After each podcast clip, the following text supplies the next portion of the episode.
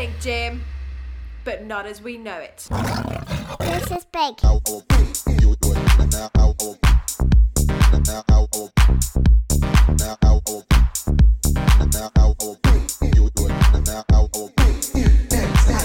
Five, four, three, two,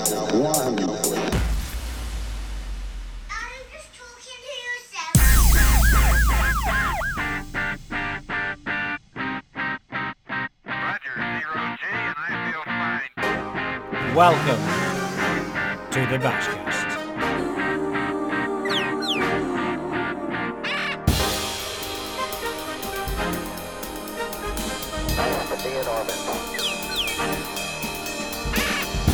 This is Bashcast, episode number.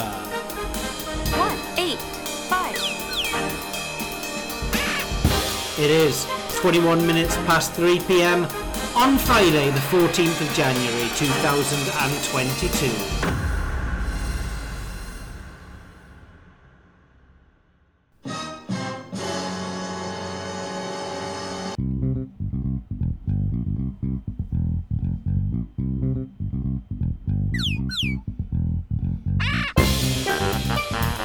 Coming up in this afternoon's Bashcast, we have a look at those virtual doubles. Some betting history over Christmas, beginning of the year. Sort of how the coupons have been doing recently. An outrageously lucky, lucky 15. An outrageously unlucky, lucky 15. Summarise how the golf has gone over the Pacific Ocean. A look at the African Cup of Unders that is back for 2022. Then after the break, we have a discussion about the source of wealth, the all-party parliamentary group, all these changes in legislation that seem to be on the horizon for us this year, what they mean and what we can do about any of them. All of that and more coming up in the Bashcast this afternoon.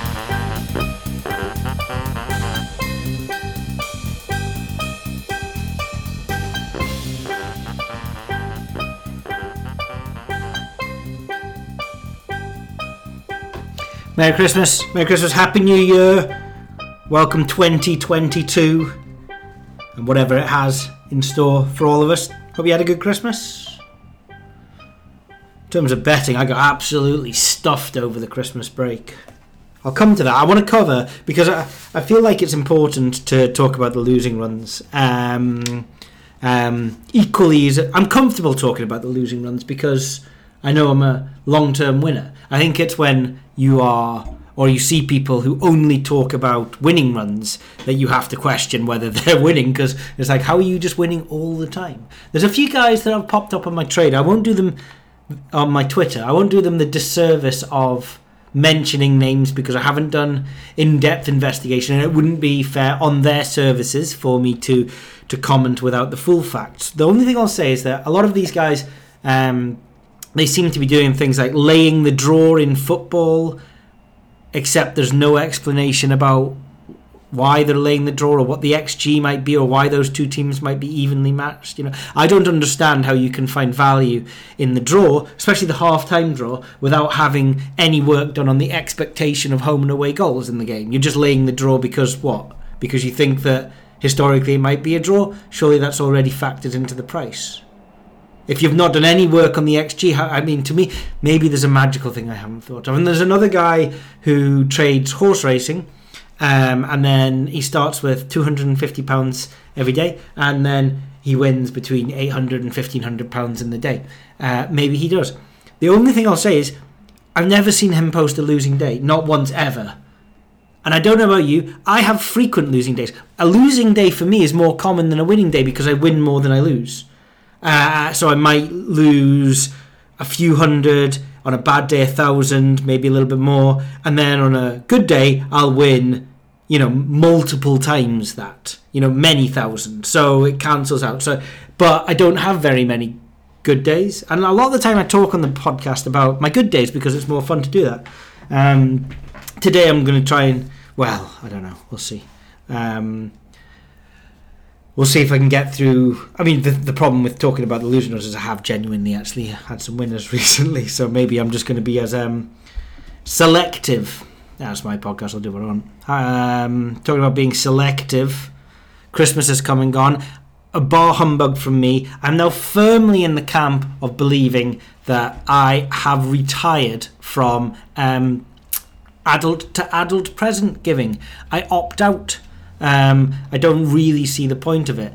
The the problem I have with it is I understand the concept of gift giving for transfer of wealth. So you have a wedding, you've got a generation who throughout the last since the e- Egypt times have been, you know, always more wealthy on average than the generation getting married and so they transfer we- wealth through the concept of wedding gifts downwards.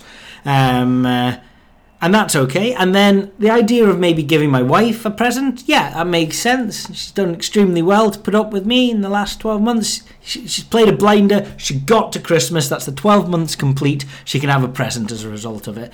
And of course, children are exempt from this rant because um, I, you love seeing them get excited about Santa and all of that. But adult adult gift giving, I'm not having it. It seems senseless. I mean, beyond the fact that a lot of it is plastic uh, crap, I mean, especially these stores that seem to pop up specifically just to have Christmas presents in them that wouldn't exist outside. You know, it's like Schrodinger's Christmas present. It doesn't. The only reason the item exists is because the person buying it cannot think of another Christmas present. I genuinely saw in a shop a pl- bit of plastic that you put on your head um, with a mini basketball hoop attached to on a pole to this plastic ring that goes above your head, and then you're meant to throw the soft, spongy ball into the basketball hoop that the person's wearing on their head, and that's the Christmas present. I, I mean, for the I mean, for the love of God, what is that? That doesn't exist. That's not a gift. That's not something that the Egyptians would have passed from one to another and said, cherry. That, that's not myrrh, frankincense, or gold. That's junk. It's Christmas junk, and I'm not going to buy it for you unless you're a child. And even then, I'm not going to buy it for you. I'm going to get you a Marvel toy. Um, so um, I'm done with it, and so I've opted out. The only issue with opting out is I've opted out. I haven't necessarily told everyone else that I've opted out, and so I get into that very awkward position where I've bought my wife and my kids some presents for Christmas, um, and I haven't got anyone else, and they've got me stuff. So now uh, it's Christmas Day morning. I mean, Christmas Day morning times two around friends and family, and I'm opening gifts up from people, and um, yeah, I'm not getting any back. And um, a lot of the gifts are fine. It's like a little bit of a chocolate bar. Okay, we'll have the chocolate bar. Two stone I put on over the Christmas break. I've lost half of it already, so it's okay. Um, so the, the but then I got get this. I got an AirTag holder. Right, I know I've just checked. The person that gave this to me doesn't listen to the podcast, and don't tell them. But I got an AirTag holder. Have you seen these? These could be quite useful if you lose stuff. Um, Apple have come up with AirTags. Uh, so you know, like find your friends. Uh, you can track your phone or your AirPods or your Mac. Well, this tag can be tracked. So if you've got some luggage, you can put it on your luggage. Or this is a key ring to go around your keys. So um, two things for this present of an AirTag holder. Firstly, um, I did actually lose stuff all the time back in the day, right? I mean, I was quite careless. I would break stuff, I would break bones, I would break legs, uh, and then um, I would lose stuff. I would lose my wallet, I would lose my phone, I would lose my keys. But then as I've got older, I've sort of um, become more organized. And by becoming more organised, there's a you know a little key rack by the front door that we put the keys on, so we never lose them. Um, I know where my wallet is at all times. My phone's connected to my watch, and if I ever leave that behind the watch, but you know what I mean. And just over time, I've become less careless and more organised, so I don't really lose stuff anymore. So I don't really need the AirTag, but the AirTag holder. But more importantly, I don't have an AirTag, and I was only given the AirTag holder. Now that's a negative EV present because now I uh, I have this leather ring that goes on my um, keyring, and I have to go and buy the AirTag. I don't have. It didn't come with the AirTag, and the AirTag is thirty pounds. So I'm looking at the am- Apple side, and I'm like, I have to. It feels a shame to just not use the present that's been given to me by this person. But at the same time, one, I don't have any use for it, and two, I've got I've got to go and spend thirty pounds on something I've got no use for, none whatsoever, and I'm now stressed out. It is now the fourteenth of January, so it's a good twenty-one days since Christmas. I have on my keyring a big bulky brown leather empty AirTag holder and no AirTag in it because I can't quite bring myself to spend the 35 pounds but I can't bring myself to chuck away the AirTag holder either. So negative EV present. Sorry, it was. You know, love you, person that gave it to me. Negative EV present, and a positive EV present. At least for someone less accident prone than me. I'm a big fan of the cooking. Um, last year I had a I had a New Year's Eve resolution that every Monday of the year I wanted to cook something new that I'd never cooked before. And I love going on cookery courses and I love just putting a little bit of effort into cooking. I enjoy the experience being in the kitchen, spending some time in there, making something delicious, putting it on the table, not allowing anyone to eat it until I've Instagrammed it, and then tucking in. Drink. Um, so I got one of these um, mandolins for Christmas. Have you seen these? These are like a a, a long flat um, surface, and in the middle of that is a blade. And with that blade, you can cut vegetables very, very, very quickly. You can make um, julienne carrots. You can make sliced courgette. You can make sliced carrot. You can chop potato very quickly. You can make chips. You can make crinkle cut. You can make all kind of things with the mandolin. And um, it's a great present for me because I'm a good kitchen guy. I love getting kitchen gadgets. You know what I mean? So uh, never had a mandolin before. I was like, right, I'm putting this to use. You know, this is gonna make the cooking process a lot more efficient. And the very first time I did it, I thought, we'll try and do the thin cut fries. And I'm going to triple cook them. Um, and I runned up my hand down with the potato. Uh, so you cut the potato in half. You got a little holder with the potato, and then you run it down the board like an iron, like a washboard, and it slices the potato. Um, uh, except the potato, on the very first time I did it, it got stuck in the blades of the mandolin, and it was quite firmly stuck. And I thought, well, I could just maybe pull it out, but it seems like it's halfway through. So instead of pulling it out, I'm just going to get my hand, my actual hand, and I'm going to push it through the mandolin. So, of course, I successfully pushed the potato all the way through the blades. I also pushed my finger, my right hand index finger, the way through the blades. I I wedged the finger right into the blade so that the blade went about uh, two centimeters, sort of in, deep in, cutting through muscle, tendon. I mean, it's. I tell you what, uh, the mandolin is impressively sharp. So the main, the main bit that I'd gone down went straight into my finger, and then the two side bits kind of made prongs on the either side that weren't quite as deep. And as soon as I did it, I went to retract a little bit, but my finger was wedged in there. It was properly wedged. And within, I'd say, five seconds, the whole mandolin is covered in a mixture of potato starch and blood. And the blood's coming out at a rate of knots. So I just took my left hand, whipped the finger off there, wrapped the finger up.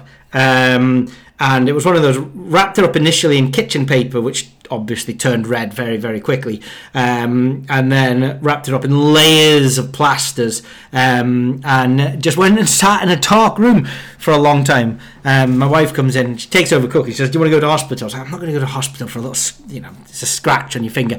You're saying that out loud uh, because you're the big man, you're the big brave man the little kids are around. This fine. It's just a little scratch. In your head, you're thinking it's very possible the full finger might have to be amputated, but I'm not going to tell anybody that. Have actually uh, chopped my finger off before. My right, my fourth finger of my right hand. My family have history from this. My uncle lost three fingers in a farming accident as well. Lifted up a pipe, balanced one end of the pipe on his tractor, and then uh, picked up the other pipe and put his three fingers inside. And then the first end fell off the tractor, and the pipe sliced the three fingers off that were inside the pipe. So I sliced off my um, fourth finger at the knuckle um, by knocking on a window when I was having an argument with my sister when I was 13 or 14 years old. And I knocked it really hard, and the window smashed, and it was a you know glass pane that is in a, at the front of the house. And um, uh, the glass pane just sliced straight through the middle of the finger.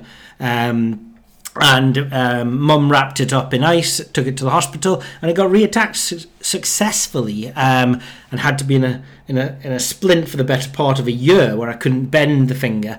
Had no feeling at the end of it. Um, and I had a party trick when I was maybe 17 or 18 when we went to the pub where I'd take a cigarette lighter and I would burn the end of my finger uh, just and show people that it didn't hurt, which was just the stupidest thing in the entire world. Didn't do it after I was about 18 until I think late 20s when it did hurt again. So it was obviously some nerve growth happened in between that time.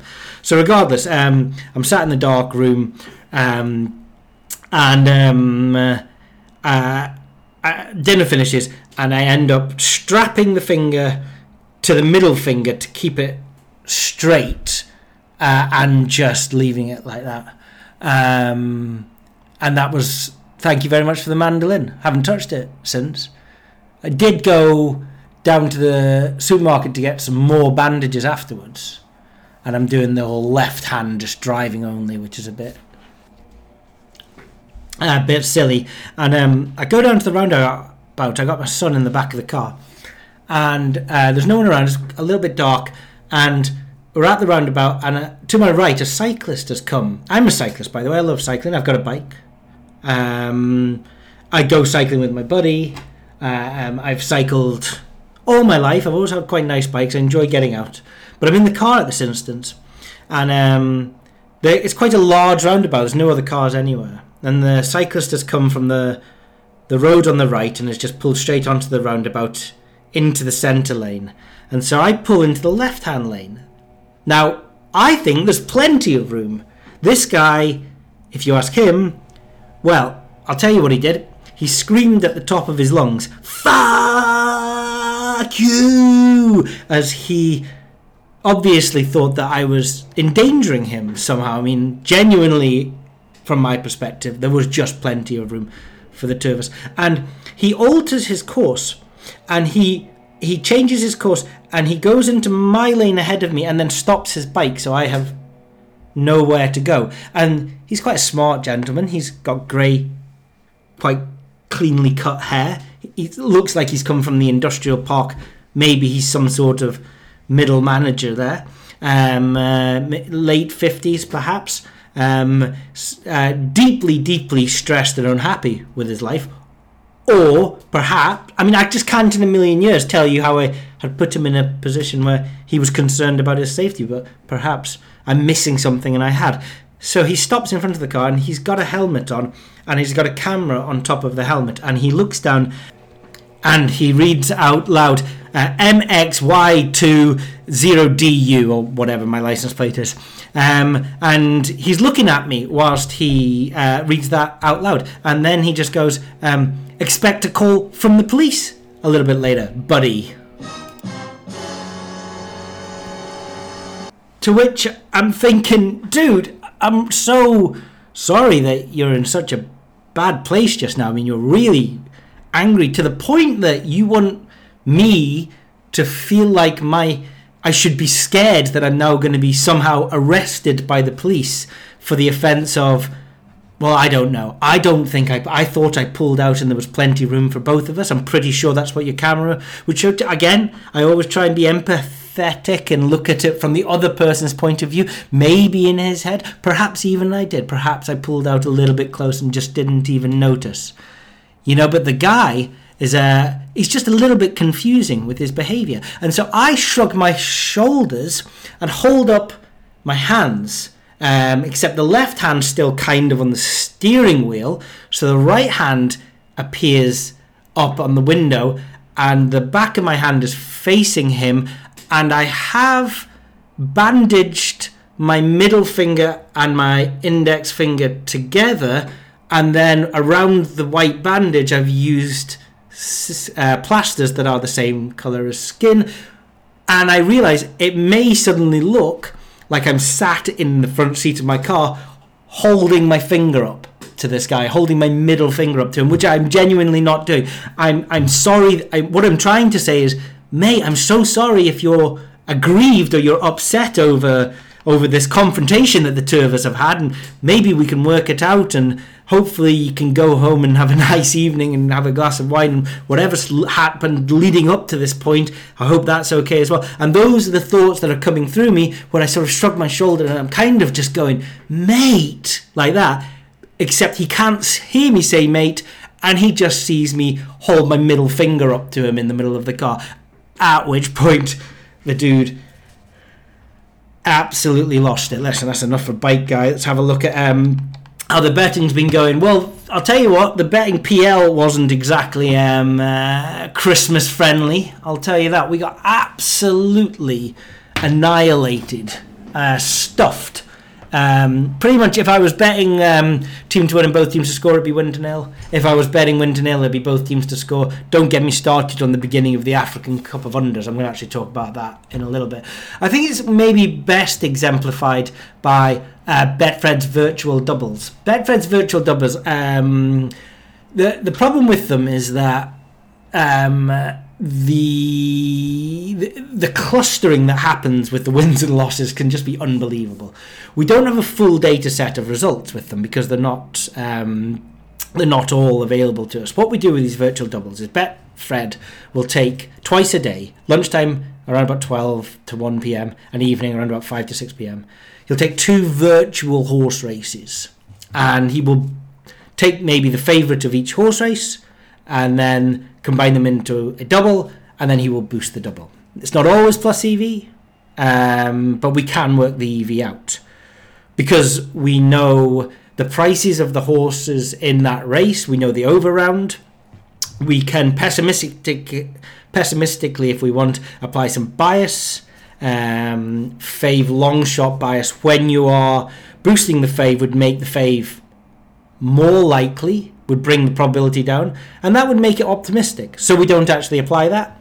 Uh, there's not really such a thing as long fave shot where you apply more bias to the to the um, uh, favourites than you do to the long shots because people bet bet the favourites a little bit more. I mean, I'll, when working this out, it's a lot conjecture. We can't we can't be sure exactly where the bias is. If it's at the back of the field, the middle of the field, the front of the field, the best thing that we can do is be pessimistic and not optimistic when working out value, right? Uh, we're pessimistic, at least we're always erring on the side of caution. So we can work out the over round, we can work out pessimistic fair odds for the favourite that's been boosted. Um, and so Fred will boost this, and it won't always be plus EV. The average odds he boosts boosts to is 20 to 1 um, over the 300 bets that I've recorded. And bear in mind, I don't record every single one, I just record the ones that I'm on. And since March 2019, two years, I've been on 313. So let, about one every two days it works out as a. So I'm on about 25% of the overall number of virtual doubles uh, that there are. And um, sometimes they can be huge EV. Sometimes they're the biggest EV that's going around on a particular day, especially a quiet day. Let's just uh, bring the tracker up right now, the second, the bet tracker. And um, I'm just going to have a look at the top bets on the bet tracker. Well, the top bet at Betfred is, well, the second top bet is 108%, which is Dortmund to win both halves. And the top bet is the virtual double Laurie Light in the 1822 and No Griffins in the 1839. Often these horses are running in more than one race in a single day, so it's important to get the right race when working them out. And we've got a calculator on the site, so you don't have to work out the overround yourself. Just go to the calculator, search for the horse, and make sure you get the right race, and then um, send that over. So that's 14 to 1, that double, 15.0. 12.02 fair odds, 124.8% EV. So they can be really, really good EV. But because of the magnitude of the odds, you're either running seriously over EV or seriously under, uh, unless you're hitting every single one. And even if you're hitting every single one, um, you know, the variance involved at 20 to 1 is just nuts. Uh, since Christmas Day, so that would be, let me just work that out roughly in my head. 26th to the 31st was six days, and it's the 14th today. So that'd be about 20 days. There's been 40 virtual doubles in those 20 days, and there have been seven winners at odds of 20 to 1, uh, you would expect two. Um, three would be lucky. Um, I wonder what. I, I could work it out, but I'm not going to do it now because it involves being distracted from the Bashcast. But I, could, I wonder what the the statistical likelihood would be. You need a, maybe a Monte Carlo analysis to do that um, of there being seven winners out of. Well, actually, let's do it now. It is actually quite easy to work out this Monte Carlo analysis.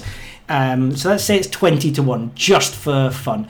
Uh, so you put equals rand is less than 0.05. Um, and if it is, we're going to say winner, or one would be easier than winner. And if it isn't, we'll just say zero. And we'll copy that over for 40 cells. Or so how many is that? That's 27. do There you go. That's about 40, isn't it? 43. So delete three of them.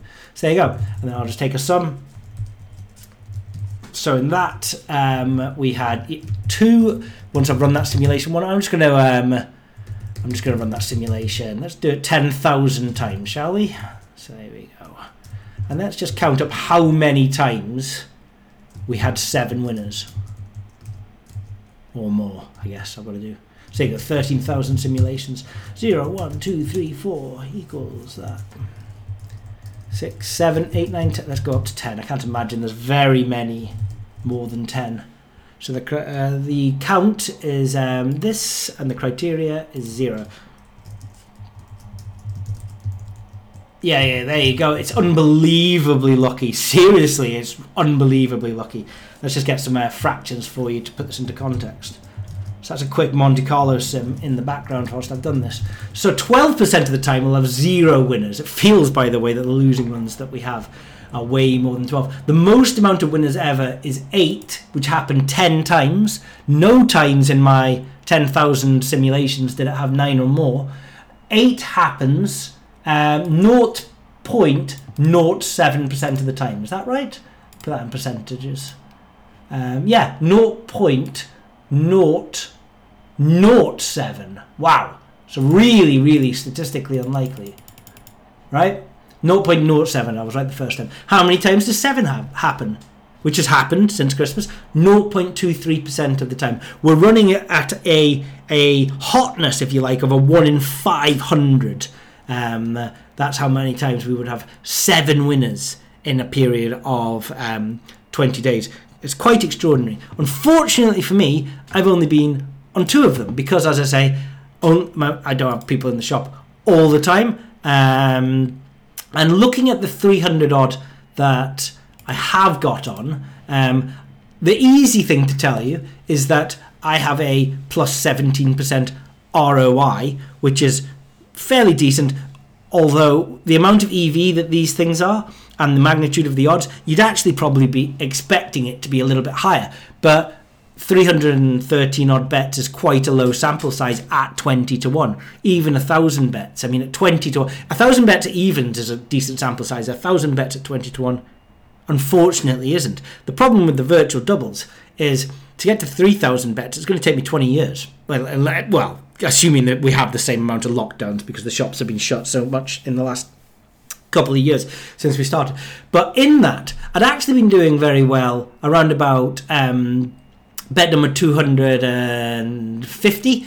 Uh, we were £7,000 up betting each horse, betting each double to win £1,000. So betting each double to win £1,000 after 217 bets, so about £7,000 up, and then just went on the craziest losing run of all time, and all the way down to 2,000. That was a £5,000 loss betting to win a thousand pounds. I need to win five times just to recover that.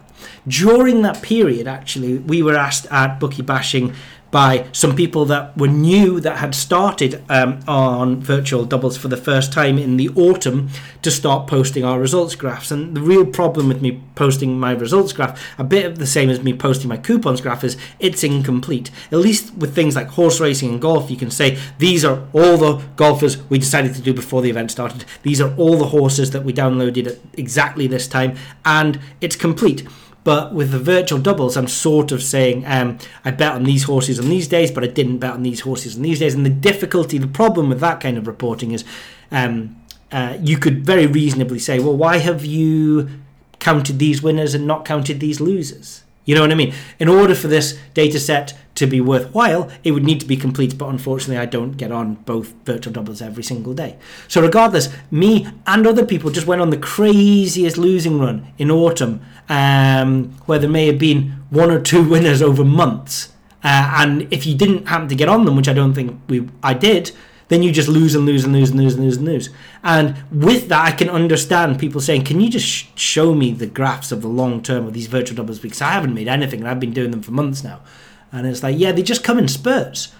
Uh, they came in spurts in the middle of 2019, at the beginning, at the when the shops reopened in 2020. There have been some utterly crazy spurts, but this is the seven in two weeks. Man, I wish I'd been on all of those. So. Um, the virtual doubles has taken a recovery, but again, from my peak of 7,000, I'm only back up to 4,000 just now. So there's still a long way to go with that. Now, along with the uh, losing on those virtual doubles, again, some people were winning, it's just I happen to be losing. Um, but I, I'll come back to you after 20 years, after 3,000, and it'll be fine, I promise you.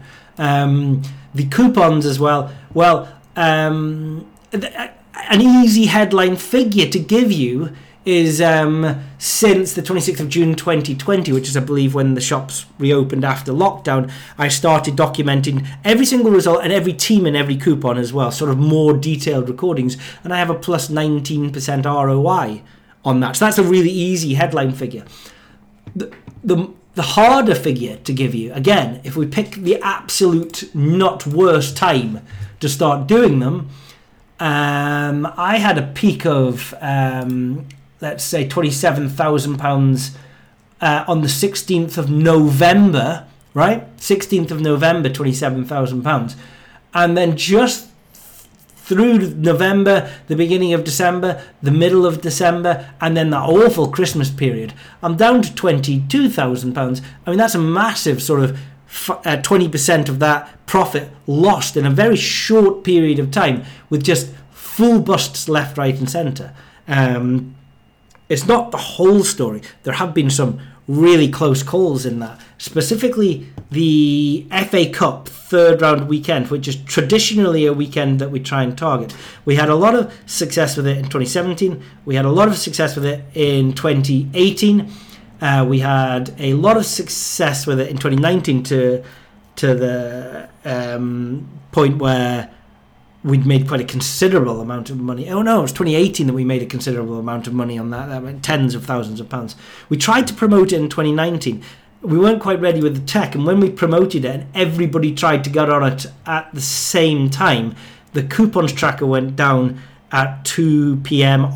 before the 3 p.m.'s kickoffs, which is just about the worst time that it could go down. Um, and that meant that um, uh, uh, we were sort of encouraging people to use this, and we blocked people from doing that, unfortunately. This year, um, we had noted that the, the big steamers included um, Cambridge United, who of course beat Newcastle at 10 to 1, uh, Kidderminster Harriers, who beat Reading 2 1. Kiddermin's just up the road from me in Worcestershire. Uh, but the big one was um, Barrow, who were uh, away to Barnsley. Barrow have been um, a value team for people that follow lower league football for some time. And um, the problem with the match against Barnsley is that in the 38th minute they're already 1 0 down. They get their um, their striker Bedling sent off. So they're now 1 0 down to um, a championship team. Um, this is non league Barrow. But the gut that they showed, they went 2 0 down and then they brought it back to 2 all. And then Barnsley take the lead 3 2. Barrow equalised 3 all. Barnsley 4 3. And in the 99th minute or something like that, Barrow equalise again for 4 4. They, they score four goals. They have a man sent off. And they went on. We got them at 6 to 1 on the coupon. They went off at 4.8. I'll take that any day of the week, especially compounding them into trebles with other teams. Um, the bet was absolutely fine. The smart money had got it completely right. Um, there's no way a team that that are that competitive should have been ever been six to one or even probably four point eight. But sadly, because it was a draw, it didn't come in. Um, again, stupid little things like Shrewsbury to score both halves um, was worth high four figures at 10 to 1. And they scored early in the first half against Liverpool, couldn't get a goal in the second half. And there's lots of just if, if, if, if. Of course, if I had a cowboy hat, I would be a cowboy. There's, you, you always say if for the losers, you never say if for the winners. And so it's not really that fair a judgment call just to look at, oh, I nearly won. I nearly won this if this had happened. Well, yeah, but, you know, you did win that and you wouldn't have done if it hadn't happened. It's the same valid argument. So I'm being a little bit facetious here. Um, but what I'm th- think I'm saying is that I'm looking at these bets and saying I'll take these a thousand times out of a thousand. You know, if we run that scenario of my third round coupon bets a thousand times, I'm definitely making profit.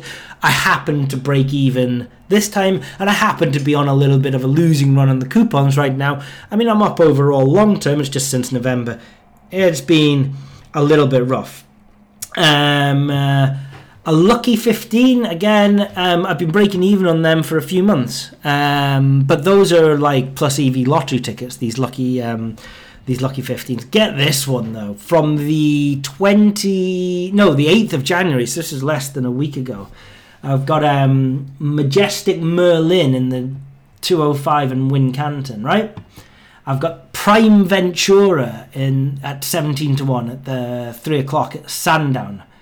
I've got Midnight Christo at 15 to 2 in the 130 at Wincanton. Now, that Midnight Callisto at 15 to 2 came third in a race with 14 runners in it. So that's a place, right? Happy days, place at 15 to 2, that's profit. The only issue is the fourth horse on that slip, written down clearly in front of me now, is Pilsden Pen at 125 to 1 at William Hill. And there were no non runners in this race. And Midnight Castillo, well, we'd already had him, so we can't put two horses from the same race into the same lucky 15. You can obviously only have one horse from every single race. We've already got Midnight Castillo at 15 to 2. Um, uh, Pilsden Pen was actually higher EV, but at 125 to 1, 20 times or so less likely to come in than Midnight Castillo. And so my runner made a decision that he would scribble out Pilsden Pen, he would keep Midnight Castillo, uh, Castillo, and the last ho- horse was Olive Brand, something or other, um, uh, um, in the Sandown 4 o'clock. So, how did they all do? Well, um, we got a winner with Prime Ventura at 18 to 1 in the 3 o'clock. So that's pretty decent. Right, we're already off and flying now. Um, we get another place from uh, one of the other horses. It doesn't matter which one. So we've got a place and a win at 18 to 1. Midnight Castillo could only place at 15 to 2. And so that was a return on a £90 lucky 15 of £220. Had Pilsden Pen been in the slip instead of Midnight um, Callisto, that slip would have returned £18,176.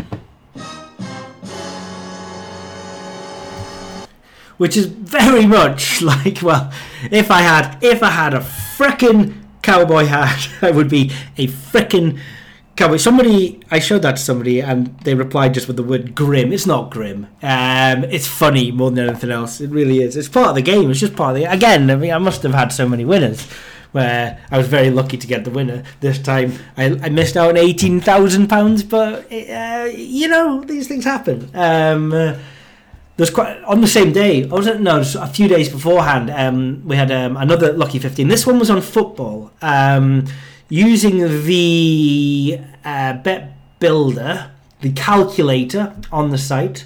I got um, four plus EV bets on the football, um, and c- when you can filter by William Hill on the um, and have a look at the odds that are on the Your Odds um, online, all of those are available in shop. So if you don't have an online account, as I do not, because William Hill just do not take any money online without restricting you, no matter if you're a winner or a loser or anything, they will just restrict you. But the good news is that those your odds under the football they are available in shops and on SSBTs. So with a little bit of um, searching and using the bet builder, um, had an enormously good EV bet. I mean, all of these were above 105% EV, and when you take 105% EV and combine four bets into a lucky 15, really quite significantly good. And it was um, Arsenal versus Sunderland, each team to have um, over one corner in the first half. This was quite an interesting game. Um, there was a lot of um, decent TV bets on this. So when the game finishes 5 1 with um, 1, 2, 3, 4, 5, 6 cards and um, uh, all the corners in the world, you're very happy. There were seven corners in total in the first half, two of them for Arsenal, five of them for Sunderland, so that one won with some relative ease. Uh, the next one we found was Villarreal versus Alaves, over one goal in each half. So you love it. Well, we had 5 1 in the Arsenal Sunderland game, 5 2 in this game, three goals in the first half, um, and four goals in the second half. Easy. Um, and those were both 5 to 1, both of those bets. And they're both in. The, the third one, um, Juventus versus Cagliari, Juventus over two corners in each half. Um, uh, well, seven corners in the game, but they split it four in the first half, three in the second half. So thank you very much, Juventus. And then the and that was at two point two five, and then a shorty, a smallie just to finish it off. Sevilla versus Barcelona, at least one card in each half, never in doubt. Card after 11 minutes, you know it's coming in. There was a second card in the first half, and there was one, two, three, four, five, a million cards in the second half, and a red just to top it off um, for Barcelona. Um, and that was one to five, but that's odds of five to one, five to one, five to four, and one to five. Overall odds of the lucky 15, um, 97.2, 96 to one, and was able just to walk into the shop. shop. I mean, the, um, I remember on the day I worked out what the fair odds of it should be, and it was down at about, you know, once you've compounded them, it was 48 or something like that. I mean, we've got a 200% EV slip but not just did the doing the straight multiple, did the lucky 15, so had all the trebles, had all the doubles, had all the singles as well, and uh, uh, well into four figures return from that um, lucky 15. So, you know, I'm not going to moan about Pillsden Pen not coming in for 18 grand when uh, um, I'm getting some delightful lucky 15 wins like this. And then the first, um, the first golfing event of the year was interesting. Of course, first two weeks of the year we are just down to um, one tournament at a very difficult time to watch because it's in the middle of the Pacific Ocean in Hawaii. Um, and uh, this first on the Sentry Tournament of Champions started last year with three winners on the bounce, one, two, three. Ended the year on a little bit of a downswing. Um, so I was hoping I could start this year relatively well.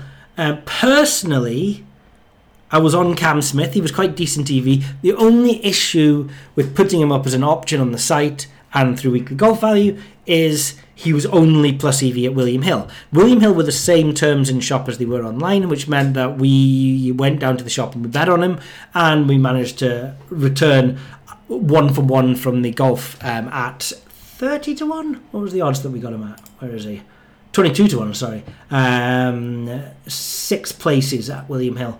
Um, no, sorry, five places at William Hill for the Sentry Tournament of Champions. Not bad. There was only 31 people, 38 people in the tournament. So he was quite decent TV. But um, if I'm putting him up as an option, I need a very minimum of two bookmakers, and they can't be related. So I can't just do Paddy Power and Betfair Sportsbook. It's got to be two different groups, and preferably more. Um, and he was the only reason that I didn't put him in because he was decent TV. Is that he was only good at William Hill, um, and we went on to William Hill. We got on him. I did put up and was on myself at the exchange um, Cantlay and Berger, and um, um, Berger. It was one of these birdie fest courses. I mean, the winners got 34 under and 33 under and 32 under with the winning three scores for Rahm, Cantlay, and Matt Jones, who came from nowhere on the last day. I mean, that, what did Matt Jones shoot on the last day? A 61 to follow his 62, 67. Such incredible low scoring at this event. Um, but Berger, all he had to do, I mean, the par 5 18th was playing at about 4.2. People were either birdieing or eagling this hole. And all I needed to do um, was for Cantlay and Berger to go par or better. And Cantlay gets his birdie to finish in fourth, and that's him done. And I'm, looking at five positions. Um, and so all Berger has to do is um, par as well. Uh, or get his birdie, and he'll finish at 26 under with Cantlay, and that's it. I've got the full places. The fact is Berger was eight feet from the hole and he three putted, and that three putt caused him to bogey and then tie fifth place with three other people. And that's amazing what that dead heat place for three other people does for your profit. You know what I mean? It's just like just the three putt from eight foot was the difference between a really decent two each way places to which is significant profit on the overall event to making a minor loss. And uh, all from Berger just having two putts to get in from eight feet. Dan Berger playing some of the best golf of his entire life just now. So there you go. This week um, we are one um, round down. Um, Kevin Nara leads. Kevin Nara is on my list, so let's. Um, eh, well, it's it's early doors to call it after 18 holes. We know that. So um, hopefully that's a really sort of you know I'm highlighting a lot of the the losing there because it's important I think when you're talking about these things to be a little bit balanced and not always talk about winning and winning and winning. So not talking always about winning and winning and winning. Welcome back the African Cup of unders. It's the African Cup of Nations. I remember saying it in 2017. I remember saying it in 2019, and that is I'm never betting on this goddamn tournament again.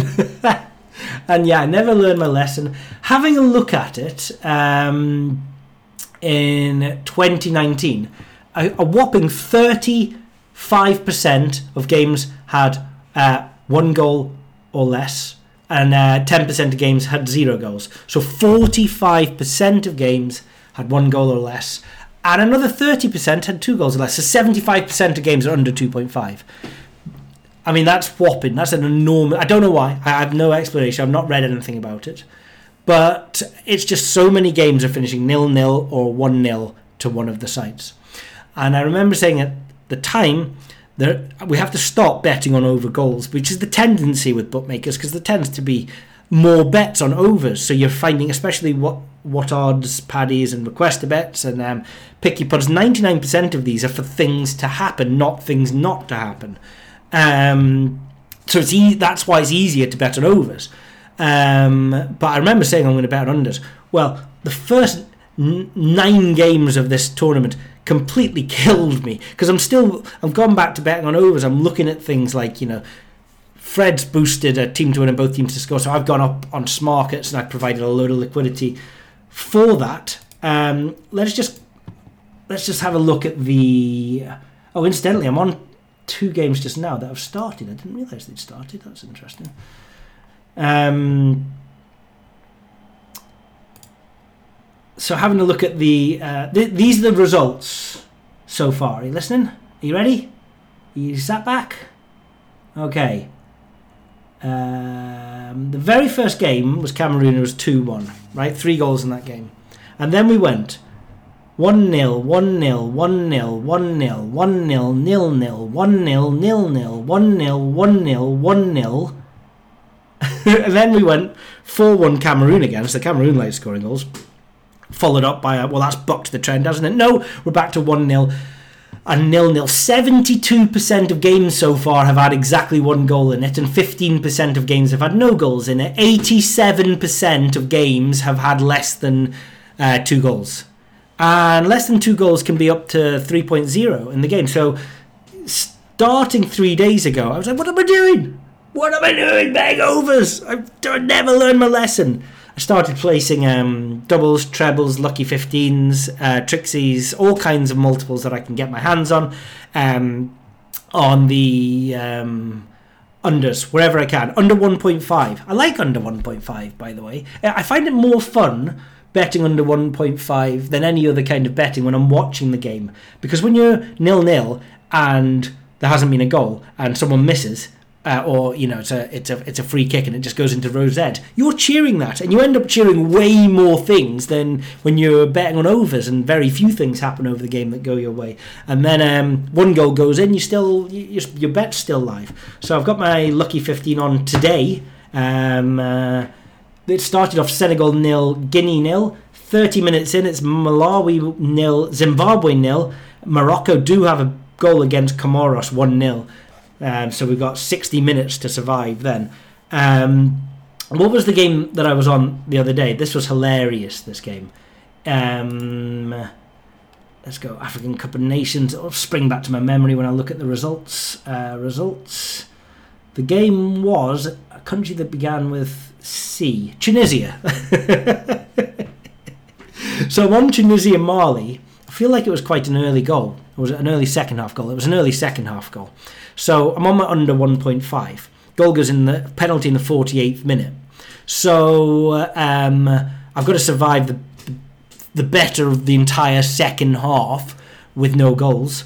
Um, 77th minute, there's a penalty for Tunisia. So statistically, I'm now a um, 75% dog for this bet to lose. Um, but to be fair, it was a worldie from the goalkeeper. He saves it. And then in the 84th minute, there is a red card, and I'm loving it. I'm like, eat up the time, eat up the time, because I don't want any action on either side. And then, 85 minutes and 30 seconds in, the referee blows his whistle for full time. so, what are you doing? He's on the unders as well, obviously. And then everyone's looking at their watches and they're like, uh, dude, you've got another full five minutes plus uh, VAR time, plus red card time, plus the drinks break- breaks. Do you know what I mean? It's just like there is so much left in this game, and you've just called it then. Um, and then somehow he gets to 89 minutes and 30 seconds, and well, this happens.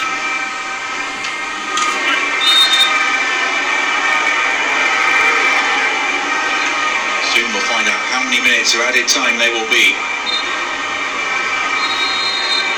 Well, this time, he has definitively brought the match to the end, and there's still not 90 minutes on the clock. Janny Sikazwe signals that Mali have won this game 1-0, and it's only now that we're going to tick out round to 90 minutes on the clock. Mondher Kebaier is furious. He thought he was going to get a lot longer with 11 against 10. Surely there had to be some stoppage time for the VAR hold-ups, the cards, and the cooling break. Mohamed Magassouba will be delighted if that is the end of the match. It's finishing in confusion here in Limbe. And with a very angry Algerian coach, Mondher Kebaier. Oh, controversy in Limbe. What actually ended up happening was um, they went off the pitch. All the bets are settled. The bet comes in in my bookmaker. I'm betting uh, uh, this particular double at Smarkets, which, despite the fact that they take a they shave a little bit off on the multiple, um, it was still higher than our game center odds because um, there was quite a lot of trading fluctuation going on. So you can certainly get edges there. Compound those edges into multiples. Um, so they go off the pitch, they have the showers, they do the press conferences, then the African Cup of Unders dudes come in and say, nah, mates, you're going out on the pitch and you're going to play out the rest of the five minutes extra time that there should have been at the end of this. So 30 minutes after the game finishes, they all come back onto the pitch. I say them all. It's actually just Mali, who won the game 1 0, come back onto the pitch. Tunisia have stayed in the dressing room, and despite the fact that they're the team that would benefit from an extra five minutes because they're playing against 10 men and they're the team that's down, they're refusing to come back out on the pitch. And I'm suddenly thinking, uh, what happens if um, Tunisia lose the game because it's been voided because they've refused to come out onto the pitch. Would that be a 3 0 victory to Mali and therefore my under 1.5 loses? Get back on the pitch. I don't know what I want to happen. Anyway, the game is called off at, um, like um, for the second time because Tunisia didn't come back onto the pitch 30 minutes after the game ended before the game that should, should have ended, if you know what I mean. And um, the game is settled as 1 0 absolute scenes in the African Cup of uh, Unders. So I got my ass handed to me um, across the first few days. It wasn't nine days, by the way. It was three days. It felt like nine days just because I was losing so much.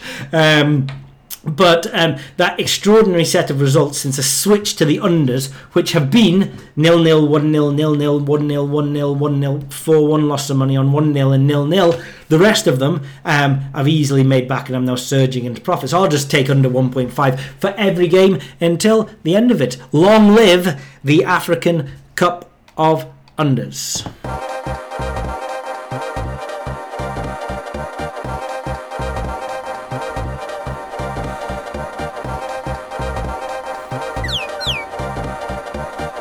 E or it's the edit donkey here. This part of the podcast coming up, I recorded before Christmas. Didn't actually intend there to be such a gap between Trench's podcast and now, but red wine, mince pies, and Santa Claus got in the way.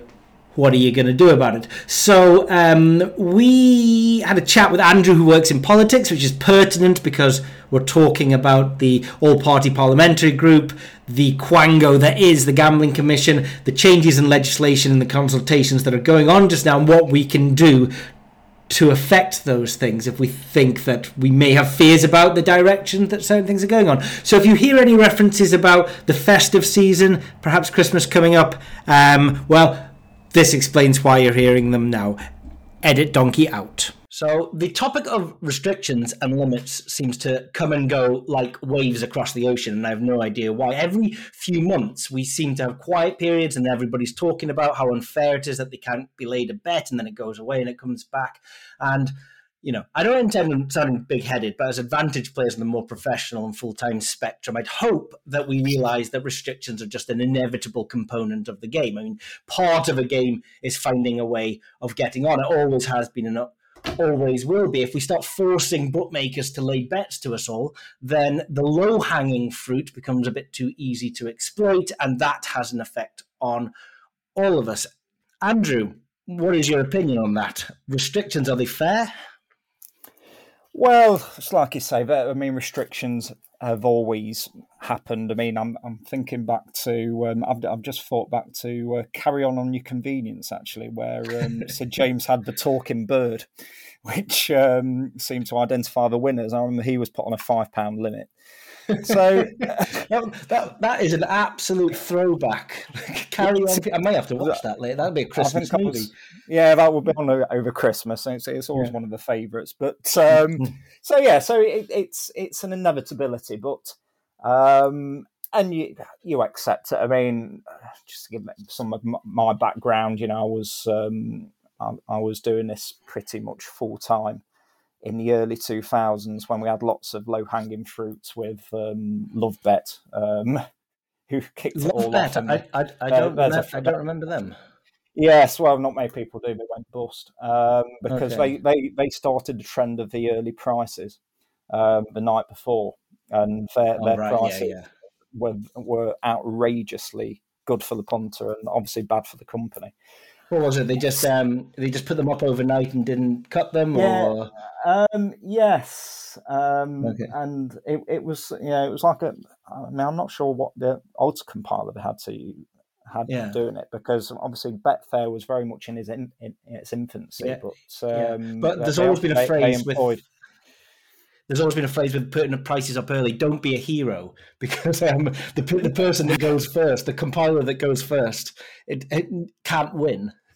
no, um, so yeah, so they empl- they employ cowboys, but yeah, they, they sort of set this they, they they set this this trend um, where the early prices went up the night before. I mean, remembering back, it used to be about 10 a.m. before, certainly on maidens and and claimant races and, and some mm. of the uh, and um, but yeah, so so they sort of set this trend, and that and obviously, but bookmakers, um, they put the they put the early prices up, and the, you know the sharks are circling. Yeah, so, yeah, exactly. So that was a very uh, it was quite clever, and they're still and they're still doing it. It's it's a very clever way of identifying who your sharks are, and you um, if uh, if you weighed in at twelve to one the night before, and you know it's cut cut in the morning to five to one, you know it's it's, it's good night for you for your accounts. So that's yeah, that's that's always been part of the game, and you know we have our you know there's quite a few ways of trying to make your account look like it's a mug account and trying trying to beat the algorithm sure. as it is now and you know that that's part part of the game but it's unfortunately it's it's just getting harder and harder because the bookmaker business model seems to have moved from you know the old days of Ladbrokes, William Hill, Coral and Tote, and they were the big four, and you had your price rise in the morning. You know, we, we've moved on from that mm-hmm. to uh, and, and, and the queue of queue yes. of people outside of Betfred at exactly was it nine oh five in the morning or nine thirty Yes, or yes, something like that? And Big Mac, Big, Big Mac had put. I'm showing my age now. I'm getting old, but yeah, Big Big Mac had put it up on the um, on the morning line, and yes, Mhm. uh, you're guaranteed for 15 minutes, and, and you're there to get on. Mhm. Um, unfortunately, the bookmakers have moved on to a model where they want to push, identify the winners, get rid of them as quickly as possible, keep the losers, and push them into casinos where they know they can't lose. Um, and there's, you know, the, the traders don't seem to be there. But it's you don't get the old the old bookmakers who are willing to sort of take a view and that sort of thing. It's it's all very much a numbers game Yeah, and Yeah. um, that is not to the punter. Well, to the um, advantage players. Um, advan- well, advantage. I know what you mean. It's, it, it doesn't it doesn't serve to um, help our cause, but of course, moving with the times and finding different ways of having edges, and it's all part of the game. And I don't get, I don't ever get too annoyed at bookmakers um, being forced to restrict people because sometimes I treat it maybe like a game of poker. It's like if somebody calls your bluff and you lose all your money, uh, you go, how could they call that? Well, of course, they won the pot, and if you were them, you would want to do the same thing as well. And with bookmakers, there's a restricting people. Well, I would want to restrict people if I was a bookmaker as well. Whether we cross the threshold of fairness or we already have, I'm, I'm not sure. Yeah, I mean, to be honest, I mean, obviously, yeah, there's the bad each way races where, you know, I 15, 15 years ago or something like that, you may you may have been able to have sort of got your money on, and you know that you can understand restrictions based on that. If some if someone's just going in to take advantage of the maths and that Mhm. sort of thing, but unfortunately, what's happening is that people who are playing a playing a fair what I'd call a fair game, they're they're doing a study, they've identified a bit of value. Um, you'd think that the bookmaker has done their job properly. Um, and, you know, it, it, it's what I'd call a 50 50 battle. Yeah, Unfortunately, they, the bookmakers don't want to go in for the 50 50 battles anymore because Sure. they are then they, they just want to play the numbers and they, they don't want to compete against anyone who potentially they- they're not even this, this is not even people who are winners it's people who Mhm. potentially may be winners Mhm. and may and may take the odd decent price they're just Mhm. thinking well we don't we don't need the aggro of monitoring then then let's just let's just get the mug, mugs who are doing the accas and we can point towards the casinos One thing, one thought I had, and we're going to come to single customer view in a little bit, um, but I did have the thought. I don't know, perhaps a little bit from my perspective is if you are hedging and laying your bets, I think at that point, it's I I I, have more sympathy with the bookmaker. I'm, more, I'm like I don't mind the bookmaker getting rid of the business of people that are taking money out without any risk to any to their financial bottom line. And if we have a single customer view where they're maybe viewing that thousands of pounds are going into the exchange at Smarkets and Betfair and Betdaq and stuff like that, um, then I'm not, I'm, I'm not, perhaps I'm being a little bit selfish because if we got rid of those guys, maybe our lives would be easier. Maybe they'd be harder because we can't manipulate them Yeah, I the mean, I'm- exchange. But- Yeah, I mean, Ar- Arbors can't expect, you know, if it, no one can expect a free lunch. So, you know, Yeah, sure. Arbors, Arbors must expect to be um, sort of identified and um, and their of, own category. uh, and sort of sort of got rid of. Um, you know, the, the only serve, I suppose the only purpose they have really served is that they have provided a bit of liquidity on the exchange. But um, yeah, e- exactly. And there's the argument that you know they, they do sort of help some winners win a little bit more because a lot of that money in the exchange isn't good money that they're trading. But Yes, so you know, there, there- there's a bit of that, but Yeah, yeah. Let, let's let's be realistic, and, and yeah, you have to be even-handed with these things. I mean, Yeah. bookmakers, bookmakers are businesses, and you know, if you've got Mhm. someone who's continually getting a free lunch out of you, Mhm. um, I, don't- yeah, that, I don't really, I don't really have too much of a problem with those sorts of being identified. Well, times certainly seem to be changing, and there's a lot of worry amongst various communities about what we can do in terms of legislation and um, things like that. Um, Andrew Woodman, you are cabinet member on North West Leicestershire District Council, so um, perhaps you could argue have maybe at least some influence inside um, the political circles. but also, uh, as we can understand, you have a a background in is it horse racing or is it other forms of gambling as well? Um, horse racing. I, um, I mean, back in the early sort of two thousands, before I got into politics, I was um, I, was- I did horse racing. I used to play poker, and when the drunk Americans were on, and, and that sort of thing. And you know, it was it was a days of low hanging fruit. Mhm. Um, Wake up on a Sunday morning, Yeah, load, PokerStars up, and Yeah, ABC. A- a- absolutely, and um, yeah, it, it, know, in those days it was it was not that difficult to uh, to Mhm. win if you if you just applied some sort of basic uh, basic principles. Mhm. Um, so I did that, but um, I found I found sort of the, the life quite sort of solitary, and um, I- to be honest, I, I, I was getting fat because you know you, you don't you don't really want to leave it leave it for you ended up not wanting to leave it for a day because that might be your big day and that sort of thing. So. I sort of drift. I drifted into politics just as a me. I'm- just started delivering some leaflets to start with, and sort of, um, and then it drifted into um, into a full time career. So, I um, I worked for an MP um, since 2010. I'd, I'd worked on the campaign beforehand, um, so that's that's given me a bit of insight into sort of how Westminster works.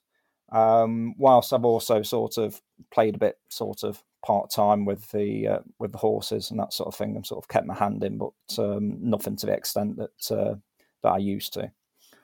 So, can I ask you what you think your opinion of what Westminster's opinion is of what is going on just now? We obviously have a massive review going on behind the scenes that's been going on for years and seems like no sign of ending anytime soon. But um, have you um, been exposed? Are you worried at all about this review? What's going on? Do you have any sense of what they are talking about and where they might be going?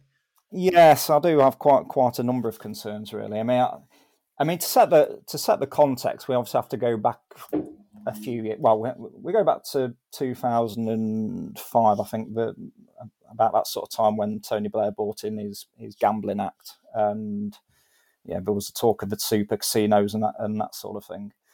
Um, and that's when things ch- sort of changed, and the, obviously the, the introduction of the gambling commission. I'm not convinced that they've really covered themselves in glory over um, the years of their existence. You know, the, the, the problem that the bookmakers caused themselves was their reaction to the FOBT debate, because they FOBT sort of crept into bookmakers um, without any real sort of say so or legislate. Yeah, I, th- I think the the, the the regulators were sort of asleep at the at the wheel, and the, The FOBTs are the um, the front of house betting terminals, the Yes, fixed yes. odds betting terminals. Sorry, Fixed that um, yes, and these were Um, like um, the roulette machines um, in, in the bookmakers' shops, yes, they, they, they accounted for a lot of their profits, didn't they? Yeah, they, they replaced the slot machines, and you know, so you know, lots of lots of bookmaker shops started. I mean, there there'd been a period of closure, and then lots of them started popping up again. And these FOBTs, and they had, you know, they had stake limits of five hundred pounds, which sort of look if you step back and you think, well, that's not that's far far too much for a sort of Yeah. a random machine. I mean, if it And- was Monte Carlo Casino, uh, in uh, y- y- it's about context, isn't it? Then it's Yes. perhaps it's perhaps one thing. If it is a, a- you know a, a high street in an underdeveloped economic area, then that's no good. That machine in that area, you know. And that, and that sort of true. lots of, and that started to draw political attention. And once you start drawing political attention, you, you you're in, you're in trouble because obviously there was people who were lots of people getting addicted to these. The, you had CCTV videos of people throwing um, chairs and tables at them. Obviously, you know, they've, they've gone and done in a fortune and that sort of thing. And that that drew political attention. I say that drew political attention um, to the gambling industry. And once that starts, a bit it's a bit like Boris Johnson's parties. Once you start sort of poking around, um, it, it ends up like Pandora's box, and lots of people start sort of jumping on the bandwagon, and then suddenly, suddenly before you know it, um, you've got um, a parliamentary group for, for sort of gambling harms, and it's the the debate has shifted so far the other way that gambling is now se- seen as a very um, uh, uh, uh, well, seen. I'm not sure I'd go as far as drug abuse, but it's certainly seen It's a the, Yeah. the, longer line of smoking and that sort of thing. A, a, a social ill to be um, to be um, to be frowned upon.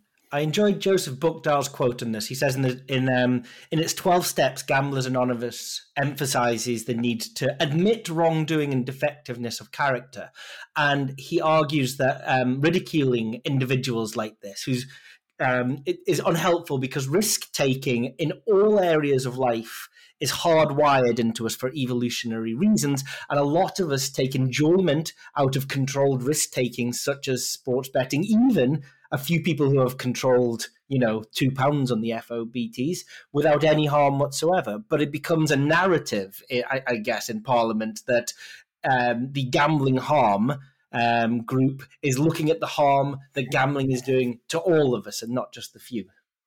Yes, um, yes, and yeah, there- there's obviously the the details of you know people who have committed suicide, and you know their their, their stories are are utterly tragic. Um, but the problem is that it's you can't dictate people's behavior. I think that I don't know what their end goal is, but it's very much to try and dictate people's behaviour. And they're, they're, talking about sort of affordability limits. And you know, I was at a meeting, at a conference, and Iain Duncan Smith said, I think it was about hundred pounds a month. Basically, Mhm. he was he was deriding the five hundred pound a month um, limit that Paddy Power and Betfair had set had, had set for the eighteen to twenty four year olds. I think it is. So Um, they introduced so they introduced this limit for eighteen to twenty four year olds, five hundred pounds. Is it per month? Is that Uh, per month, yes. I think it's a It's- deposit limit. sounds Um, sensible? I don't know that many eighteen to twenty four year olds with more than five hundred pounds. I guess bookmakers are going to lose out on the footballers' income, which will probably hurt them. Iain Duncan Smith is the chair of the all one of the all party Yeah, parliamentary groups parliamentary group for gambling harm. I think for is- gambling harm. Yeah, I understand. Um, but he was he was talking about a sort of um, he doesn't see why it should be sort of any more than hundred pounds, and the problem is that, that that's I mean that, that that's ridiculous. Oh, yeah, I, I, don't- I don't need Well, you know it's ridiculous, and I know it's ridiculous. And my big, the big fear of a lot of people is not a lot of the non-gambling community know it's ridiculous. A lot Well, of the non-gambling community would go, "Well, I would never lose a hundred pounds, so why should anyone?" You know? No, I mean this is a problem, and what they don't seem to understand is that you know there's quite a few people who sort of treat their betting seriously, um, and imagine if that limit was imposed on the stock market, for instance, which is, Mhm. is essentially well, certainly on sports betting, where where there's an element of skill. Um, not so much for the casino, the, the sort of the online casinos, but you know the, the, the sports betting, where there's an element of skill. You know, it's a set, it's essentially the same sort of process as, as you'd use to pick something like pick a company on the stock market. Can you, You could- you could imagine even- going onto the square mile and say, "Sorry, can Yeah. I, you can only, only hundred pounds a, a, a- a month you can invest." Or, Yeah, you could even go as far as um, uh, a lot of buy-to-let properties. Um, I mean, it, they're they're very comfortable whilst house prices go in the direction, but there's no guarantee they will continue to, and they could end up ca- causing a loss. Um, uh, cryptocurrency is a whole new argument, um, and you could even go as far as saying, um, "Well, why are you spending so much money on handbags every single month?" You know, it, it Well, gets very but- murky. You know. Well, yeah, and uh, you know, you, you you're going down the road of communism at, at the end of Mhm. the day because it, it it's the state dictating what you should spend your own money on, which Yes. to me is is not a very libertarian sort of stance, and it certainly doesn't square with the um, the values I thought we had in this country. So why Um, is Iain Duncan Smith and the All Party Parliamentary Group pushing this agenda, um, given that it seems to be such a restriction on liberty? That's a great question. I mean, they've been captured by. I say there's an anti, there's a bit of an anti-gambling feeling sort of generally, certainly across social media. I mean, you've got the likes of Peter Shilton and Paul Merson who are who are sort of pushing a, um, a sort of sort of the their, their stories of sort of gambling harm. hmm Yeah. But at the end of the day, you've got 30 million people who gamble, and you know we should, de- you know, when people are have found themselves harmed by gambling, you know, they should be able to. We should the gambling industry should be providing support. It should be providing um, ways for them to beat their addiction. Um, which I think you know, there's millions of pounds being poured into the um, you know the the, the gambling um, gambling. I'm not sure what they, they call it now. Is it It's not Gamblers Anonymous, but you know those, those sort of um, those, those sort of groups and charities. Yeah. Um, know, which is a good thing. the The problem is, um, this, this we may go on to this with the uh, single customer view, but what they they don't seem to be taking account of the unintended consequences of, of this. Because if you it's go if you go down a road of prohibition, I mean, I'm I've, I'm re- reading at the moment uh, Jamie Reid's uh, book about um, Victor Chandler Mhm. and the um, the the scene in sort of the 1850s when there used to be betting shops, but they they all got closed down, and you had sort of bookies on the street and the black market, and and you know debts being enforced in a non legal way. That was a And- century of prohibition as well, wasn't it? It was. and it, it feels like yeah we- we could be going down down that route because the the way you know and just Mhm. replace you know street bookies with people betting on WhatsApp, which I know is all Mhm. you know I've, I've I've been told I've seen uh, that it is is happening already um, for people who can't get a, a decent bet on with the bookmakers. Um, you know, so so you, you you can't control society in this sort of way. In I know. in I know. In America, um, most people that want to have a bet on the NFL load up one of the Curacao or Caribbean um, sports books that take cryptocurrency and they just deposit their Bitcoin into there, and that's the way that they can bet on NFL. It doesn't stop anybody from doing it. It just means that it becomes unregulated.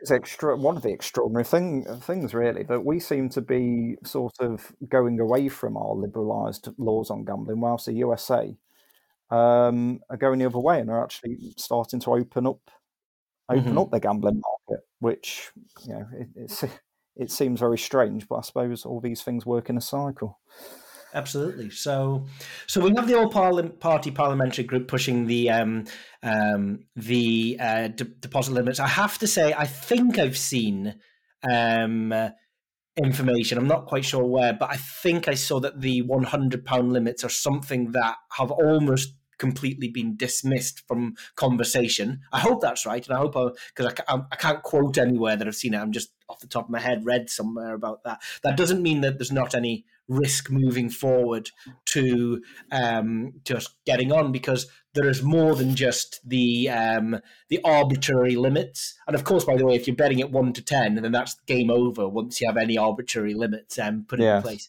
Um, but um, things like source of wealth and single customer view and um, um, the documents that the bookmakers want have always been a problem. But in the last 12 months, um, they're getting a lot worse. I don't know if you've experienced that. And if anything, it looks like it's going to get even more worse if this single customer view is going to come in place. Yes, I mean I have had um, my own Betfair account. Did um, I, it's a profitable account, but it had a period of variance where it lost twenty five percent of the previous year's profits. And suddenly, I, I had this call from a um, gentleman from from Betfair who um, was asking me all kinds of personal questions about my lifestyle, my spending, or whether I'm in control, and all that all that sort of thing, which I didn't take that kindly to. Um, Of course, because I, mean, why should you? I mean, why should you hand over the most personal of information to this person on the end of the phone, even down to the of- what is his training to get to the point where he can ask you these questions? He could literally be anybody. Well, yes, he didn't seem to understand the concept of variance, um, which I think is is going to be the major problem for for, for gamblers. What sort of going? Well, certainly those who know what they're doing, because you know we, we none of us win all the time. We all experience losing runs, and trying to get across to um, you know some guy in a call center the difference between a losing run when you're in control and you've got a fund set aside to sort of deal with it, and someone who Mhm. just lose losing control. And I was being asked all questions about my income and that sort of thing, and I was being asked, and then it ended up because I'd got the figures for the last sort of couple of years, which sort of proved the profits I'd made. Um, then I was having to be asked to prove that I'd not spent them all. So know, I was being I was being asked to send you know details of my pay slips and my um, you know my share accounts and bank accounts and all that sort of thing, um, which I completely drew the line at. Um, Was was there a part in the back of your mind thinking Betfair are now associated not only with Betfair Sportsbook but Paddy Power? And I do wonder if a lot of these questions are profiling, um, or are they genuinely about harm? Well, I mean, it could be that. I mean, my initial feelings were: Does Betfair really? Does this company? Well, we shouldn't call them Betfair. It's Betfair Paddy Power, but does this company really want the exchange anymore? Is the exchange providing enough income against what it's costing to keep concessions going? Um, and you know, getting into so it sent me towards sort of a conspiracy theory, theory because I just found the whole process utterly bizarre.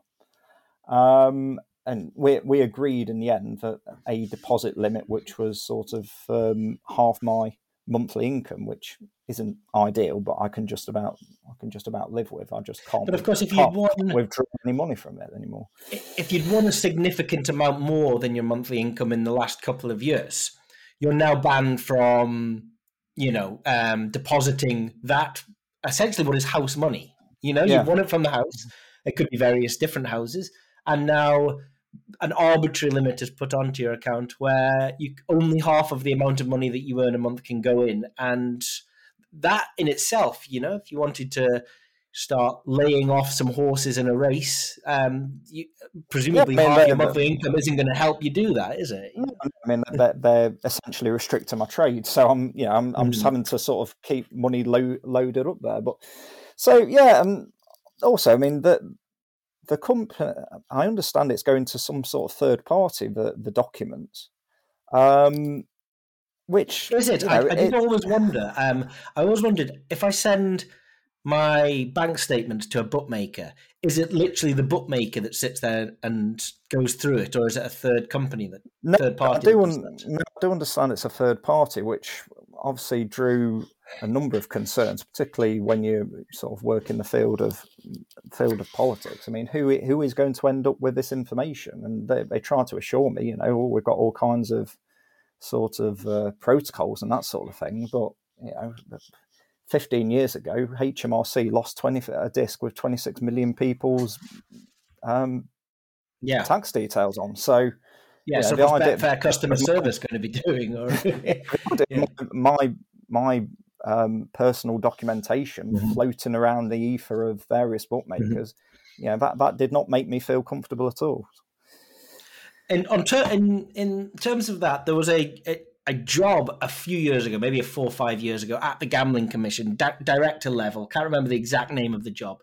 Um, it was something to do with customer interaction, sort of looking at the not just the bookmaker side, the customer side. I, I applied for it, and I put together a portfolio of a suggestion for where I think the bookmaker industry could go in the future. So, uh, um, and one of the things I think could benefit both bookmaker and customer is some sort of gambling um, commission uh, funded or wherever the licensing money is going, um, use some of that to fund the middleman escrow service, completely independent, who does all of these document reviews. So when I send in my passport, it doesn't go to the bookmaker; it goes to the middle uh, government-funded uh, middleman service, and they will um, store that information and tell the bookmaker this guy is we, we verified him on your behalf and perhaps there could be the, the, the secondary benefit that if there is a disagreement between the punter and the bookmaker as there very frequently is, and the, it is always the bookmaker that holds on to the money and is judge, jury, and executioner, unless you decide to go down arbitration. Or, but normally I go to the courts and just skip arbitration because Yeah. arbitration of bookmakers funded. Um, and again, the escrow service could be the one that sits on the money. It's an it, it just like the uh, landlord tenant scheme, which was weighted way too in favour of the landlord, and the landlord started withholding deposits for years from students because um they could because it was really easy to do that. And then the independent escrow service came in and immediately solved the problem of unscrupulous landlords. And um, it was something that I felt like could really drive and benefit um, the relationship between uh, bookmaker and consumer if we had a middle ground escrow service making independent decisions between the bookmaker and the customer. Unfortunately, I didn't even get a step uh, foot through the door for an interview, and not quite sure it'll go anywhere. But um, No, I mean the the the qualification to work for the gambling commission seems to be to have no knowledge of the gambling industry. Um, right, yes, because you know that that that is sounds something that makes perfect sense, would benefit and would benefit the punter. Unfortunately, the gambling commission only seems to be interested in problem gamblers. yeah, um, which of course it, you know it, it should have a, a huge degree of interest but it seems to be the only focus there seems to be no real focus on the needs of the 29 point something million people who the consumer. don't yeah don't Yeah. have you know don't have a gambling issue but Mhm.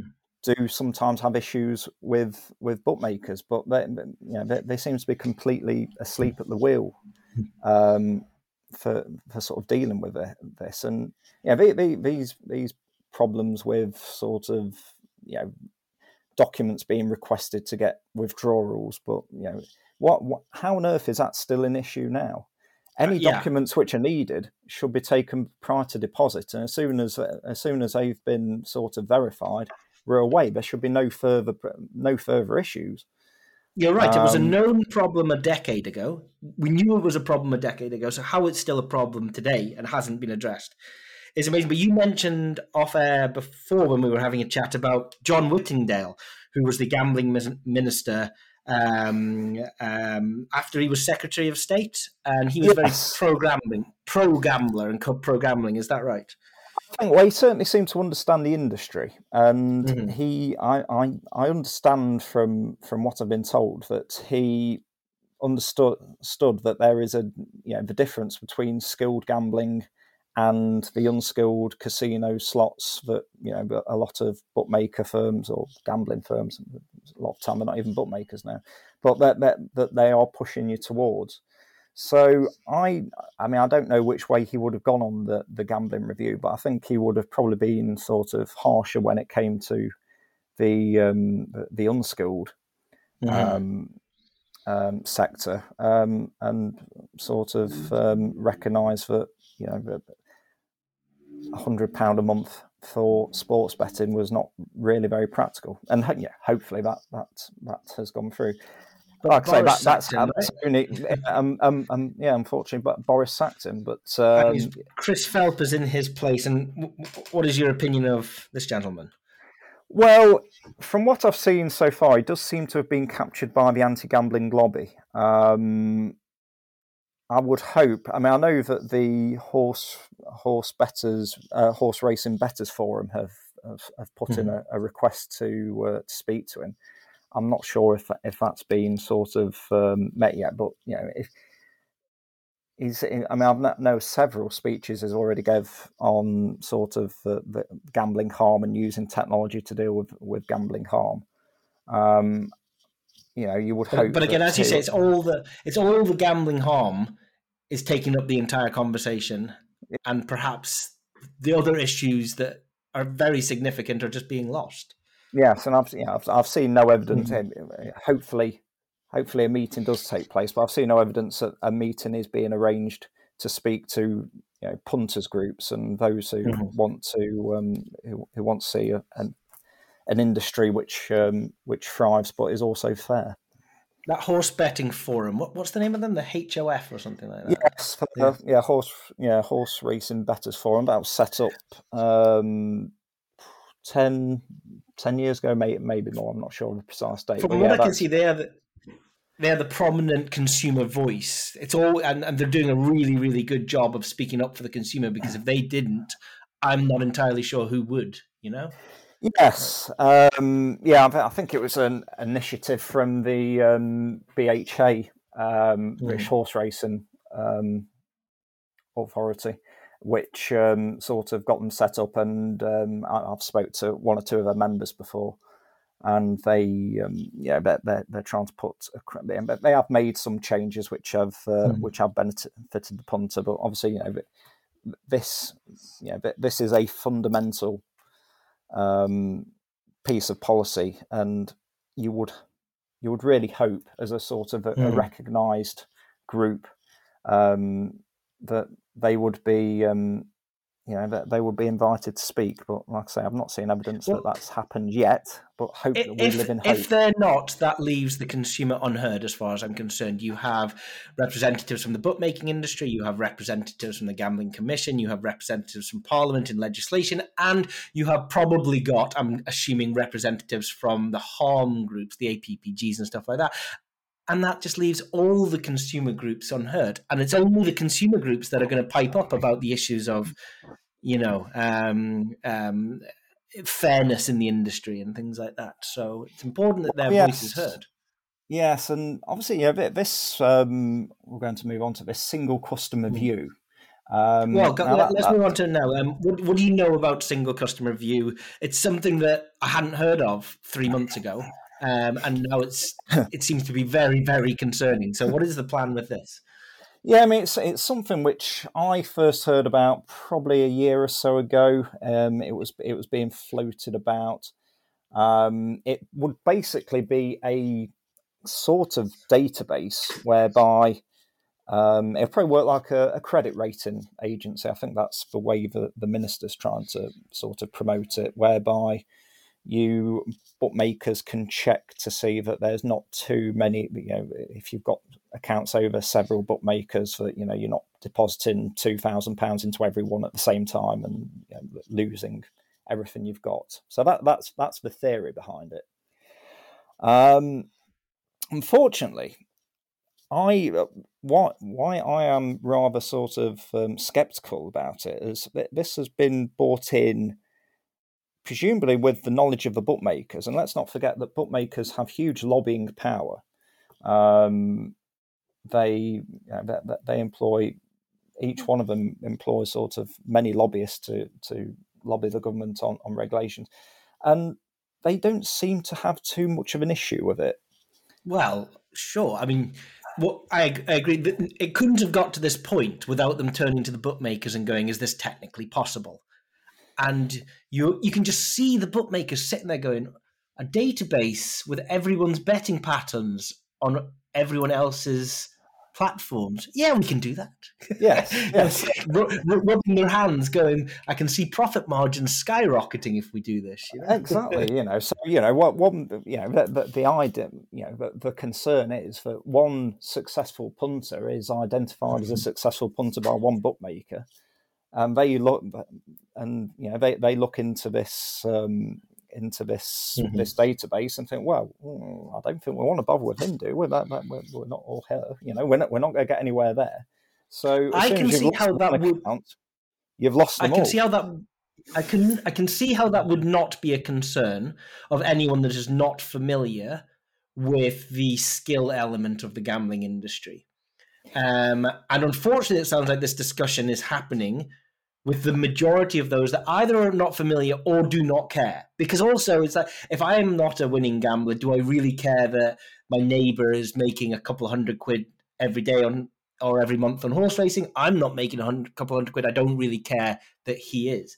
But it is Well- a fundamental issue with anyone that has got a skill. uh, So this is a problem. So this, so with um, with Ray, I mean via um, via the um, my employer, this has been sort of raised with the um, with the gambling commission, and Mm-hmm. they are insisting that bookmakers will not be able to um, access information.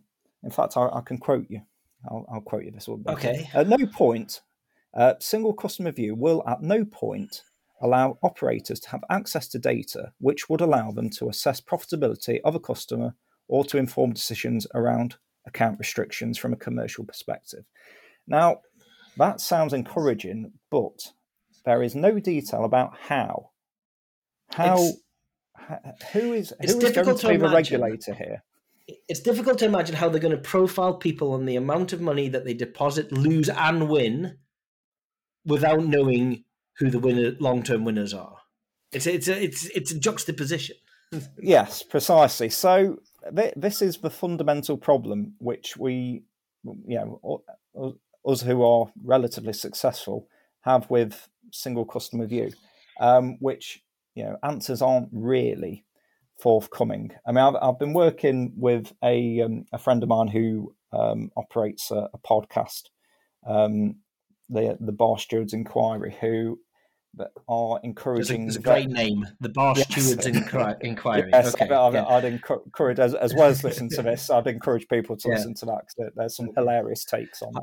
I'll put a link uh, to it in the um, in the details underneath. Okay. Yeah, on racing. So, um, so I've worked with them, and a, a letter's been drafted to for people to send to their MP to raise the problem of the, the single customer view. Uh, to try and just try and get it on sort of MP's radar, and obviously, you know, if, Yeah. if enough people raise raise a campaign, a bit like the ga- the gambling harms, you know, which started all this off, then hopefully we can get a bit of awareness, and we can sort of get some uh, get some proper minds looking into this single customer view um, to make sure that you know that, that it isn't disadvantageous to the punter. So this is a key part of actually having you on today. That and I wanted to ask you this very clear question. We have a community of um, a few hundred people at Bookie Bashing. Excuse the ambulance that goes past outside. That unfortunately means you have to take a drink. That's the rule anytime an ambulance goes by. Um, we have a few hundred people who are subscribed members. There's a, there's up to about a thousand people that listen to the Bashcast because they are interested in advantage play gambling, and um, I feel like um, it would be helpful if I or um, some people could give some guidance to people that are listening on things that we could do to have an effect on this particular single customer view, which could be really, really dangerous, really risky to us enjoying our pastime longer term. And you know, we're all sitting around on our fingers, hoping that it goes away and having no influence. Is there anything that we can do as a community? Get together, write to someone, have a campaign. Um, what do you think? Yeah, well, there's there's two things which we can do. We can write to our MPs, um, which and make sure that they, you know, we, we get a a response. And like I say, there, there's a draft letter which I will give you the link to. Um, oh yeah, okay. Please give me the link to to that. and I'll drop that underneath the um the podcast as well, so people can just immediately go over to the draft letter. Yeah. Uh, and I'd also suggest that people send their views into the Gambling Commission. Um, send it to uh, to Andrew Rhodes, who's the interim chief executive. And you know, if Mhm. they if they start getting in a critical mass, enough people who are raising these concerns, and it ends up on MP's radar as well, then Mhm. hopefully you know it can get picked up on. You know, it is thankfully, some people in the media, I think um, Bruce Millington, the, the ex um, Racing Post editor, I mean, he started raising it now. Unfortunately, you know, a lot of these people in the racing media are, are raising it too late. I mean, we, we yeah, know- he had, he's, he's had a long time yeah. to raise issues for the horse racing forum, hasn't he? Yeah. Yes, uh, we've we've known about this this for, for sort of um, quite a long time now, but unfortunately, Okay. it, it's only starting to hit now. So yes, so um, get, you know supporting people in the media, get, getting onto social media when people are speaking up um, against this and raising the problems. You know, like the post, comment on the post, retweet the post. Just let's just Mhm. create as much awareness of this as it's possible as it's possible to do so, and hopefully that will then start to um, focus the mind of the minister. For anyone that has access to the Bookie Bashing Discord forum, what I will do is I will scope, I will draft out a, a letter to Andrew Rhodes at the Gambling Commission, specifically around how single customer view cannot work in any form um, um, uh, in terms of fairness to winning betters. And if you um, if you agree with the sentiment, come along and give me a thumbs up. And then after a period of time, we'll just um, note how many people are uh, have the same sentiment as we do, and we'll send um, that message across to Andrew, and hopefully he can hear that. You know, there are hundreds of people in just this one small community who share these concerns and don't really see any positive or um, useful outcome to the single customer view other than the profiling of winners by bookmakers. Um, listen, Andrew, thank you very much for coming on to the Bashcast and having a chat today. I really appreciate It's you taking a, some it's time been a great pleasure. Um, before you go, um, I usually do a quiz, but it's Christmas time, so I've got one question for you with only one answer. You've got to give me the correct answer, though, and that is what is the number one Christmas song of all time? Oh wow. Um, I've oh that's that's that's. I do like um, Wizzard. I wish it could be Christmas every day because um, he's the only one I've ever seen shopping in boots in Derby, close to me, Roy Wood. so that's was shopping. he was shopping in boots in in Derby. a few- It was, it was a few years ago. So he, he's only um, he's the only uh, purveyor of Christmas songs that I think I've I've, I've sort of been, been within a social distance of. Two so, questions. um, One, how did you recognise Roy Woods in boots near Derby? And two, were you tempted to run up to him and just scream very loudly, "It's Christmas" in his ear? Um, the first one, um, I'd I'd seen it. I think I'd seen him on a on an episode of Benidorm or something. on something, I'd, Okay. seen, I'd seen sort of seen him fairly recently, and um, I'm always tempted to do things like that.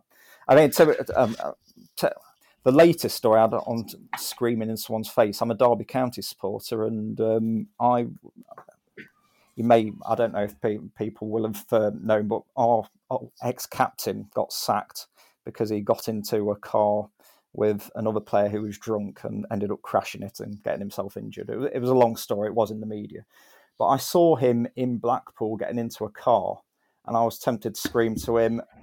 He's not. He's not drunk. Is well, not drunk. I was going to say something slightly stronger, but he's not drunk, is he, Richard? but I, um, I, I relented, but I sort of wish I'd done that somehow. But um, yes, I am sorry, rambling on, but um, it's always No, no, it's always it's- it's, always tempting, especially when you know when you're sort of in Westminster. It's always tempting to Mm. um, shout a few catchphrases at various characters, but um, yeah, yeah. thankfully I managed to uh, I managed to uh, restrain myself. There's a famous story of somebody who stopped by the police um, driving a bus full of children after he'd had been in the pub all afternoon. He said, "Officer, I am not drinking and driving. I was drinking earlier." And now I'm driving. Anyway, uh, Andrew, listen, thank you so much for coming on to the Bashcast today. We will get those um, letters scripted over to Andrew Rhodes, and um, I'll drop some links underneath the Bashcast for people to um, go to your template letter uh, to write to their MPs and to check out the Bar Stewards Inquiry podcast. Thank you very much. Cheers, Andrew. thanks, thanks a lot.